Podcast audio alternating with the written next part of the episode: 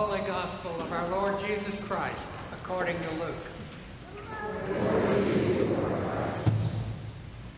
Large crowds were traveling with Jesus, and he turned and said to them, Whoever comes to me and does not hate father and mother, wife and children, brothers and sisters, yes, and even life itself, cannot be my disciple.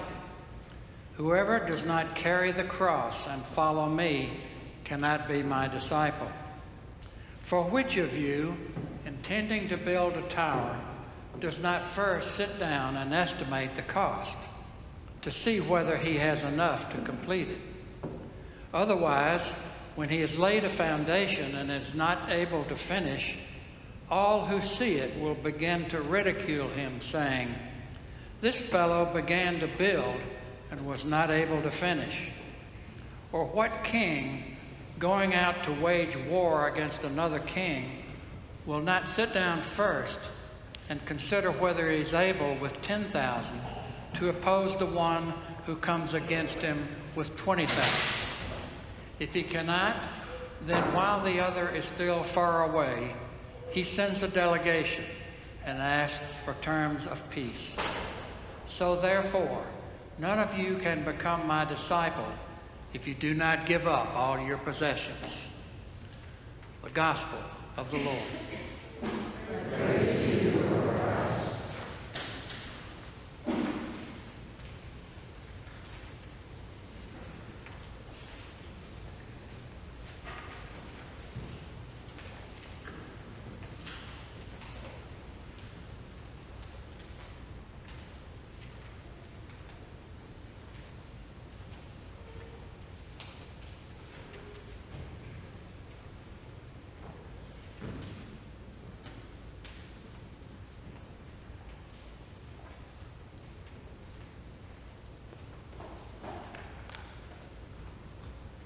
Speak to you in the name of God, who is Father and Son and Holy Spirit. Amen.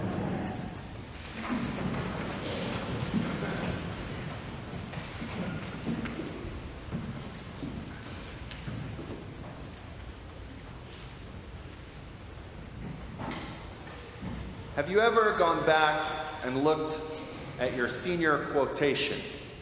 I don't know if everybody had that tradition or uh, or how long that has gone on. Uh, my school was small enough so that we had them with our senior portraits in our yearbook. A little quotation we left behind as we said goodbye to high school, some bit of wisdom or inspiration that we might show of what we have become.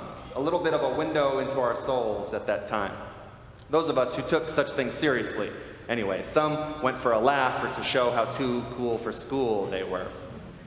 A lot of them, honestly, these days, a couple decades later, are a little cringe. I think mine was a Grateful Dead lyric. I think that instinct is good, though, that stays with us throughout life, to leave a mark, to have mattered to a place or a community of which one was a part. And if one loves their community, they also want to see it continue in health and growth and well being. Our passage from Deuteronomy this morning is, I sort of think of it as Moses' senior quotation. It's his one last time George Washington with Hamilton duet. If I say goodbye, the nation learns to move on. It outlives me when I'm gone. Deuteronomy, of course, is the fifth book of the Pentateuch, of the Torah, and it consists of speeches and acts of Moses reflecting on Israel's past and anticipating its future as they prepare to enter the promised land, which they will have to do without Moses, the prophet of prophets, to guide them. Moses is seeking to equip and instruct Israel in ongoing life as a covenant people so they may continue to walk in God's ways. He sums his instruction up today as we approach the end of the book. I have set before you today life and prosperity, death and adversity. Love God and walk in his ways. Observe the commandments. Stay faithful as covenant people, and life and growth and prosperity will be yours. The other path, not good. Moses has walked with his people through the wilderness, even now into this second generation of Israelites. He has expounded and shared the law, the Torah, which God revealed to him, and he has given it to God's chosen people to carry forward. He knows his time is short and he wants to leave a clear guidepost for his people. It seems easy enough on paper from this small snippet. Just ask yourself before a decision Does this choice lead to life or death? Does it keep my covenant with God? Of course, knowing where the history of Israel goes from there, and not to mention perhaps the experience of our own lives, clearly gets a little more complicated. No, making decisions is often as not more influenced by our feelings and other irrational things, even when we would wish it otherwise. And in our wisdom, in our circumstances, we perhaps sometimes underestimate the importance of some choices, overestimate others, and things like anxiety and fear shrink us down into tribalism, into that old lizard brain. As the saying goes, people hurt people, hurt people. I'm sure you've seen at least one, there are so many at this point, but uh, I was a big fan of the X Men and Spider Man growing up, and the Marvel Cinematic Universe has continued those stories and has gotten pretty good about giving its villains at least partially sympathetic reason for becoming villains. Of course, there are some who are fully into the, under the thrall of evil, but many times they are rarely just bad guys for the sake of being bad guys. They're either reacting to traumas they've experienced, or they make desperate, or thoughtless, or selfish decisions. And because in these stories they have superpowers, instead of just being toxic people, they level cities. How many times have I snapped at those I love most after my own feelings got hurt? Enough to make me grateful that I don't shoot lasers out of my eyes.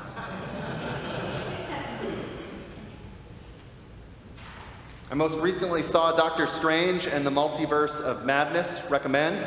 I'll try to keep this spoiler free, but the antagonist thinks that they are acting out of love. They have been hurt, they acknowledge, but they believe they are motivated by love and they think this justifies the movie rampages they go on, even if it hurts people outside of the scope of their love.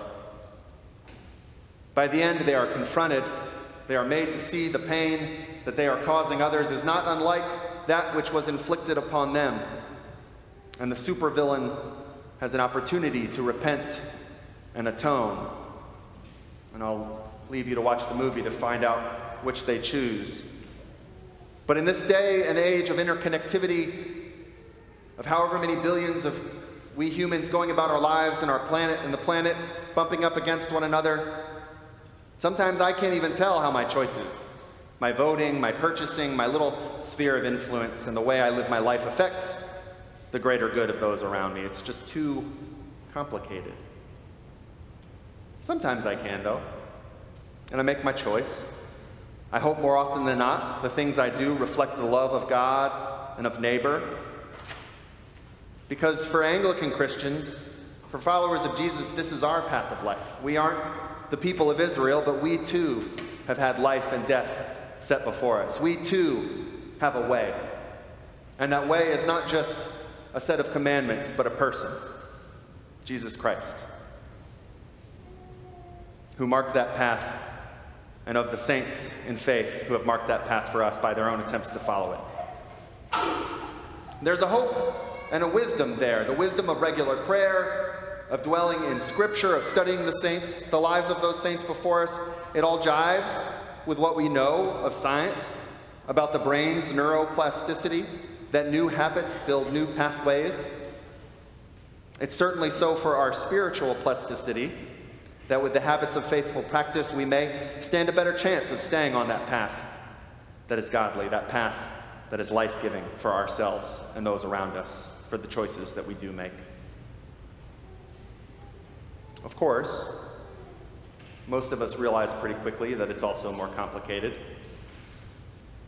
That making good choices means we might think only good things will happen, and we see that that doesn't seem to be the case. This terrible situation with Liza Fletcher brushes that notion aside.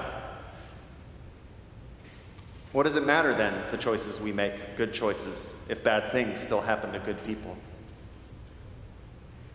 There's no easy answer to one of the most difficult questions for people of faith to wrestle with.